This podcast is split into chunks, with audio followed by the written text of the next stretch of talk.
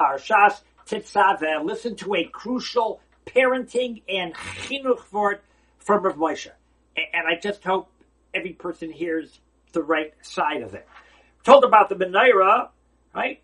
The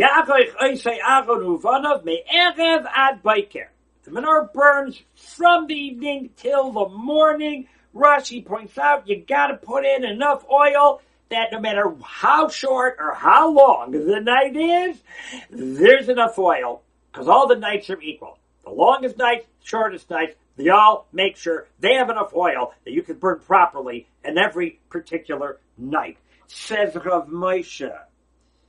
The whole menorah is a lesson on chinuch. The menorah is the light of Torah, right? In the menorah, all the nights, how you shove shavim, shavim leilos haksarim ve'leilos ha'aruchim. The short nights and the long nights were equal. Mashal l'talmidim atofsim maher u'letalmidim shem kshei avana. It's a mashal for some students, some kids catch on quick, and some catch on slowly. They all have to be treated equally, meaning, yes, your child needs a lot of extra help. He needs extra chavrusa time because he, he's high. He doesn't catch it on so quickly.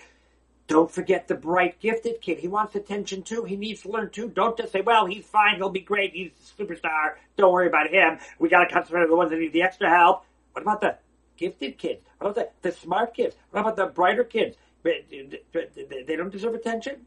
And on the other, well, this kid's going to be a top Chacham. He's going to be a superstar. We will look at all the extra stuff. No, what's going to be with him?